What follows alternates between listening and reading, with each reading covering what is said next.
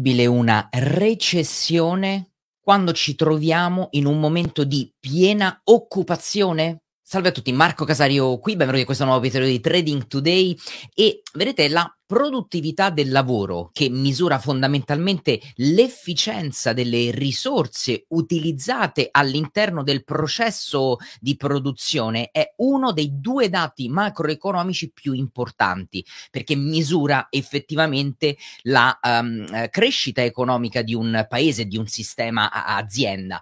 E, um, e proprio questo valore è alla quinta lettura consecutiva in decelerazione. Oggi voglio parlarvi fondamentalmente della eh, discrepanza che si è creata tra il GDI, il Gross Domestic Income, e il GDP, il Gross Domestic Product, ovvero il prodotto interno lordo detto in italiano. E eh, voglio anche farvi capire perché effettivamente il, um, il reddito uh, interno lordo, questo è il, C- il GDI tradotto in italiano, è una misura importante della produttività del lavoro ed è una misura importante se vogliamo capire effettivamente come sta andando l'economia. Però prima di questo e prima di addentrarmi negli aspetti uh, più uh, macroeconomici della diretta di oggi, come al solito sempre con un occhio di riguardo a, a quello che poi, all'impatto che poi hanno sui mercati finanziari. Voglio un attimo chiudere il discorso. Uh, ieri si è chiuso il roundtable importante al, uh, al, al, Jackson Hole europeo, perché questo è il uh, forum che si è svolto a Sintra in Portogallo. È un po' la, la, versione europea di quello che in America si chiama Jackson Hole e che verrà, avverrà tra poche settimane. E, ed è un appuntamento importante perché parlano i vari presidenti, si riuniscono e parlano nelle loro dichiarazioni i presidenti delle banche centrali. No? Ieri abbiamo visto i presidenti del G5, eh, Europa, eh, UK, Inghilterra, eh, Giappone, abbiamo sentito eh, Fed, Powell parlare e erano un po' tutti quanti d'accordo, a parte Ueda che ovviamente il Giappone vive una situazione macroeconomica eh, completamente diversa dal resto del mondo, essere d'accordo su una cosa, il lavoro da compiere per noi banche centrali è ancora lungo, Powell ha detto addirittura che l'inflazione tornerà al 2% nel 2025. Eh, c'è invece la BCE che stima l'inflazione a fine 2023 al 5,1% con la possibilità a fine 2024 di arrivare, di avvicinarsi al 2%, ma in entrambi i casi manca eh, ancora eh, più di un anno, eh, nel caso degli Stati Uniti eh, mancano due anni quasi fondamentalmente. E a volte mi chiedo, lo fanno perché ehm, vogliono poi prendersi il merito della vittoria, cioè di, di, di aver raggiunto eh, in, eh, con anticipo questo risultato, il risultato del, del 2%, o, o, lo fanno perché ormai eh, la, eh, diciamo così, Uh, come posso dire, la credibilità delle proiezioni dei dati macroeconomici è, è persa dopo quello che è successo nel 2020, 2021 e, e anche nel 2022. La risposta la sapremo solo vivendo. Uh, fatto sta che mi sembra chiaro che le banche centrali continuino a dire e comunicare ai mercati finanziari e al mondo intero che non ci saranno tagli nel 2023, quindi di non aspettarsi tagli. E eh, a proposito di questo, stavo guardando proprio che cosa era successo. Guardate, lo guardo in questo momento. Adesso a fine 2023 il mercato in America sta scontando i tassi al 5,3%. Eh, quindi vuol dire che hanno ridimensionato. Vi ricordate che eh, un mesetto fa eravamo al 4,5%. Fondamentalmente ci sono stati 75 punti base eh, in più che i mercati stanno scontando, ma li stanno scontando con la, l'improbabilità di una recessione. Quindi sempre di più i mercati accarezzano l'idea che non ci sarà una recessione nei prossimi mesi, nei prossimi, almeno fino al 2023, probabilmente per il tutto il 2024, eh, da qui a, a, un anno, diciamo, e, e quindi l'ipotesi di un soft landing diventa probabile mi fa strano pensarlo perché non c'è mai stato un soft landing nel passato. Quindi diciamo che il track record de- delle banche centrali è piuttosto basso ehm, e, e, come al solito per quanto mi riguarda è solo una questione di quando e, e non di se accadrà. Ma Veniamo a quello che secondo me è un importante eh, punto di, di, valutazione, almeno per chi segue un po' i dati macroeconomici, eh, perché eh, andiamo a vedere che cosa hanno fatto ieri. Eh, perché di fronte a questi annunci hawkish da parte delle banche centrali, come hanno reagito i mercati? Voi potreste pensare, cavolo, i mercati si sono uh, un attimo, uh, si sono un attimo uh, calmati, um, ieri magari hanno avuto una flessione, visto le, le, le, paro- le parole de- de- della BCE, della Lagarde e della, dell'America, di Powell, e no, i mercati non si sono affatto fermati. Vi faccio vedere che cosa ha fatto il, ieri l'Europa. Il Fusimib è tornato a far visita ai massimi, su cui una, due, tre, quattro volte aveva insistito, ha provato a sfondarli, non c'è riuscito, vedremo se ci riuscirà eh, nella settimana a venire, fatto sta che siamo tornati a questi livelli. Il DAX, anche lui ieri ha rimbalzato e ha chiuso con un 0,64%. Il, eh, l'America che cosa ha fatto? Andiamo a vedere il, l'SP 500 ieri eh, ha chiuso praticamente fermo alla chiusura del giorno precedente dove aveva fatto un 1,11%, invece il Nasdaq è riuscito comunque a spuntare un più 0,1%, quindi eh, settore delle equities che continua a rimanere in, in, alto. Sembra che questo sia stato un piccolo ritracciamento. Vedete, abbiamo tre sessioni, tre candele eh, rialziste e volevo farvi notare come ieri anche il dollaro è andato bello in alto. Ieri il dollaro si è rafforzato, ha fatto quasi mezzo punto percentuale, oggi eh, sta perdendo uno 0,15 e il gold cosa ha fatto ieri? Fatemi togliere qua un po' di linee perché ieri è stato immobile, quindi vedete che eh, rispetto alla chiusura negativa del, del giorno precedente. Quindi fondamentalmente abbiamo settore delle equities che è cresciuto o è rimasto fermo, dollaro che si è rafforzato, eh, gold che è, è, rimasto fermo e ha recuperato una discesa, andrà a toccare quasi 1900, eh, considerate che il minimo della candela di ieri ha toccato i 1900, fammi vedere il minimo, il low 1911 e ehm, volevo farvi vedere anche i rendimenti come si erano mossi perché quello è un altro importante eh, movimento vedete ieri eh, sono scesi di un punto percentuale i due anni sono scesi invece di eh, un punto e mezzo percentuale i dieci anni ma oggi già stanno recuperando la discesa di ieri quindi eh, fondamentalmente Uh, n- n- non c'è stato un grande movimento, come se i mercati sono rimasti tranquilli da questo punto di, di vista. Eppure, facevo questa riflessione, no? Um, nel passato, vedete, eh, eh, si, è, si, è, verificato più volte un contesto in cui effettivamente eh, l- l- la produzione, la produttività eh, del lavoro eh, andava più veloce dell'occupazione. E-, e questo è avvenuto in passato. Molto più rare invece sono le occorrenze nel passato di quello che si sta verificando adesso, cioè l'occupazione va più veloce della produttività. E vedete, eh, ehm, come vi dicevo prima, la, la, produttività del lavoro misura l'efficienza delle risorse eh, di un sistema economico nella produzione di, eh, di, beni e servizi. Se dovessimo trovare una formula, la produttività è la divisione tra il, la crescita, il prodotto interno lordo e il nu- diviso il numero di occupati. Questa è, è diciamo, la formula che trovete, trovate sui libri di, di economia, no? E ehm, perciò guardando i dati del mondo la, del lavoro, il mondo della disoccupazione, il non far payroll, sia in Europa che in America, ci si aspetterebbe di trovarci in un momento di piena espansione economica. Perché che cosa abbiamo visto? La, la lettura precedente, il non far payroll ha toccato i 340.000 uni, le 340.000 unità eh, ha avuto una, un incremento di posti di lavoro eh, del 2,5% anno su anno. Eh, però abbiamo visto i dati del reddito interno lordo scendere sia in Q4 2022 che in Q1 2023. Quindi a- abbiamo una crescita occupazionale che è maggiore della crescita della produttività. Infatti la produttività la- del lavoro, se la andiamo a, a misurare nel, eh, nel, nel, nell'ultimo eh, trimestre, il Q1 del 2023, e Q2 ancora non è finito ragazzi, ha fatto un meno 2,1%. È la quinta lettura, la quinta crescita negativa che abbiamo. Considerate la striscia negativa più lunga dal 1948 potremmo dire in assoluto, perché il 1948 è quando effettivamente questa lettura, questo dato macroeconomico è, è stato misurato, ha cominciato ad essere misurato.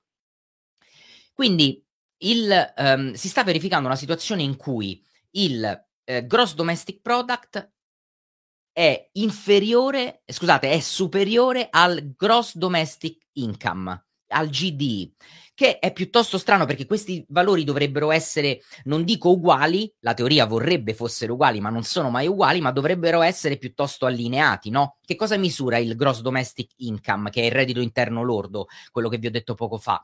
Fondamentalmente misura i redditi guadagnati eh, tra salari e profitti per produrre mentre il gross domestic product è una misura eh, della vendita dei, dei, beni e dei servizi, no? Eh, Tanto per capirci, se dovessimo tradurlo in due formule matematiche per farvi capire meglio la differenza, eh, ragazzi, nel mio corso di macroeconomia che trovate gratuito sul mio sito marcocasario.com eh, c'è la guida e c'è il corso fatto con i video, potete andarla a vedere, eh, queste cose le spiego, però di tanto in tanto una rispolverata va bene, quindi che dire se vi faccio un bel disegnino in cui vi faccio vedere ehm, effettivamente qual è la differenza tra questi due, eh, tra questi due eh, calcoli, no? Quindi abbiamo detto il GDP.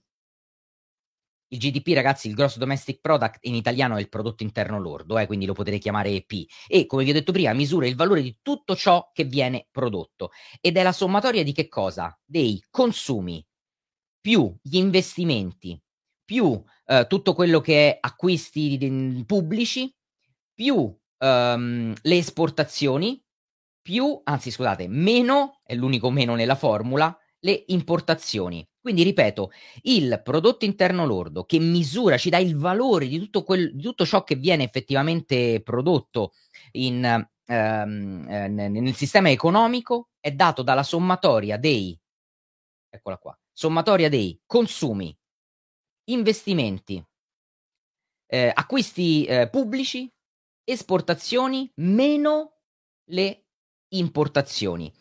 Il GDI, che è una misura molto più vicina a, a, a quello che effettivamente ehm, ci, eh, ci, ci, fornisce la, le, l'economia in termini di crescita, è uguale, um, e ve l'ho detto, misura fondamentalmente i redditi guadagnati in salari e profitti, eh, mentre invece il, il, prodotto interno lordo eh, calcola solo gli acquisti di beni e servizi che vengono prodotti, è dato da um, W, che eh, sono i eh, salari, R, che sono i, um, il rental income, I, che è il, uh, l'interest income, più P, che sono i profitti. Questa è la sommatoria che ci dà uh, il uh, GDI. E vedete, teoricamente su carta il GDP dovrebbe essere uguale al GDI o almeno dovre- dovrebbero convergere di, di, poco. Non sono mai esatti mh, semplicemente a-, a causa di calcoli statistici. Il problema è che attualmente la divergenza è estrema, eh, cioè è molto grande, cioè il GDP è molto maggiore del GDI. E eh, infatti, eh, se vi ricordate, lo abbiamo detto nei, nei, nei, eh, negli ultimi eh, appuntamenti, il eh, GDP negli Stati Uniti ha avuto un più 1% eh, negli ultimi due trimestri. Invece il GD negli ultimi due trimestri ha avuto una contrazione dell'1,4%. Cioè, capite qual è il differenziale? Facendo la somma algebrica avete lo spread tra questi due lavori, eh, tra questi due valori ed è piuttosto inquietante, no? Eh, perché considerate che il eh, GD durante la eh, crisi del, finanziaria del 2008 eh, aveva superato il prodotto interno lor- lordo. Quindi mh, ci troviamo in una situazione piuttosto, uh, piuttosto uh, particolare eh, che va sicuramente eh, inquadrata in, in quello che sta avvenendo, cioè occupazione maggiore di produttività. Perché sta succedendo questo? Solitamente, ragazzi, quando la eh, produttività diminuisce, che cosa succede? Che le aziende tendono a licenziare, quindi eh, si tolgono quelli che sono i loro costi fissi, cioè in, in particolare il costo fisso, cioè il costo delle risorse umane, no? Questo non sta avvenendo perché, ce lo siamo detti più volte, le, aziende non vogliono ritro- considerate che c- c'è il settore dei servizi, il settore leisure, alberghiero, eccetera, che eh, ancora sta cercando di mettere le toppe nella ricerca di, di, di personale, ha dovuto aumentare i salari per attrarre personale ehm, rispetto a tutti i licenziamenti che erano stati e ai blocchi che erano stati fatti nel 2021-2021 per colpa della pandemia. Quindi adesso comincia a riuscire a ritornare alla forza lavoro necessaria e adesso questi settori sono spaventati e hanno paura di licenziare quando l'economia potrebbe effettivamente ripartire e poi trovarsi nella stessa problematica di prima, e, e cioè dover per attrarre lavoratori dover aumentare i prezzi. Quindi per questo motivo probabilmente l'occupazione è ancora solida e la disoccupazione rimane ancora bassa, ancora non rimbalza. No? Il problema di a- avere eh, dipendenti e quindi forza lavoro, persone che lavorano, è, è quella che hanno eh, ancora potere d'acquisto, quindi possono acquistare e quindi rendere resilienti l'economia. Ora, questo è un problema per la, le banche centrali. Le banche centrali lo sanno che è un problema, perché fondamentalmente quello che succede quando la produttività si abbassa, le aziende non possono ehm, aumentare eh, gli stipendi se non aumentano i prezzi. È, è, quello che dicevamo anche ieri, no? se vi ricordate nella diretta. Perciò eh, si trovano in un momento di difficoltà perché i prezzi aumentano stanno aumentando i salari, le aziende devono aumentare i prezzi perché la produttività non sta salendo, perché quando invece la produttività sale, le aziende invece si possono permettere di aumentare i salari senza aumentare i prezzi, prezzi che poi vengono rigirati quindi ai, a noi consumatori. E, e, e questo crea un circolo vizioso che fa mantenere l'inflazione probabilmente più in alto eh, per più a lungo di quello che eh, si vorrebbe e probabilmente è di questo che le banche centrali sono preoccupate ed è per questo forse che le banche centrali eh, vedono un'inflazione tornare a livelli del 2% addirittura nel caso dell'America nel 2025. Staremo a, a vedere chi avrà ragione. Vi dico, ieri ho lanciato i miei modelli predittivi perché sto preparando il webinar di macro update per tutti gli iscritti al macro verso in cui parlerò di Q3 e Q4 del 2023 dove stiamo andando a cadere dal punto di vista probabilistico e ehm, per quanto mi riguarda i miei modelli, l'inflazione dovrebbe arrivare a livelli molto più bassi di quelli che le banche centrali si aspettano. È come se le banche centrali hanno fatto due errori, no? Nel 2021 ehm, hanno eh, commesso l'errore di partire in ritardo e sottostimare l'inflazione. Adesso l'errore che potrebbero compiere è quello di sovrastimare l'inflazione e in maniera eh, ritardata ehm, tenere aumentare i tassi troppo in alto e tenerli troppo in alto per troppo tempo. E, e questo potrebbe essere il problema che poi farà scaturire, potrebbe far scaturire un rallentamento economico che tutto un tratto esplode e gli, espl- gli esplode in mano alle banche centrali che, che, che, devono fare, non solo a quel punto avranno messo in pausa, ma a quel punto dovranno probabilmente tagliare i tassi. Staremo a vedere, noi rimaniamo... Um, il bello di, di, di, un trader, per un trader e un investitore, non è quello di indovinare il futuro. Non dobbiamo indovinare il futuro, noi dobbiamo prenderci i nostri data point e utilizzarli per il nostro processo, andare a vedere, andando a capire, farci dare come segnali quello che effettivamente sta generando un vantaggio statistico uh, maggiore. Bene, allora ragazzi, um, Sto pensando se c'è qualche altra. No- ah, l'inflazione in Spagna eh, è uscita. Interessante il valore dell'inflazione in Spagna perché eh, da 3,7 3,9, non mi ricordo qual era il valore, la lettura precedente per la Spagna. La Spagna, vi ho sempre detto, è uno di quei paesi che tende a, a dare un po', a gettare un po' le basi di come poi in Europa, a livello di Unione eh, Europea, andrà come media l'inflazione e il valore effettivamente è passato da 3,6 quello che era a 1,7. Ora è positivo, ma attenzione ad una cosa, eh, scusate, da 3,6 ad 1,9. 1,9 quindi c'è stata una grande flessione, ma le aspettative erano di 1,7. Quindi c'è stata una decelerazione importante dell'inflazione, che in Spagna è scesa sotto al 2%. Ragazzi, qualche mese fa eravamo al 10%, superiore al 10%. Quindi siamo in un regime fortemente disinflazionistico, non deflazionistico, e, um, però siamo andati comunque sopra le aspettative. Il consensus si aspettava un'inflazione leggermente più bassa.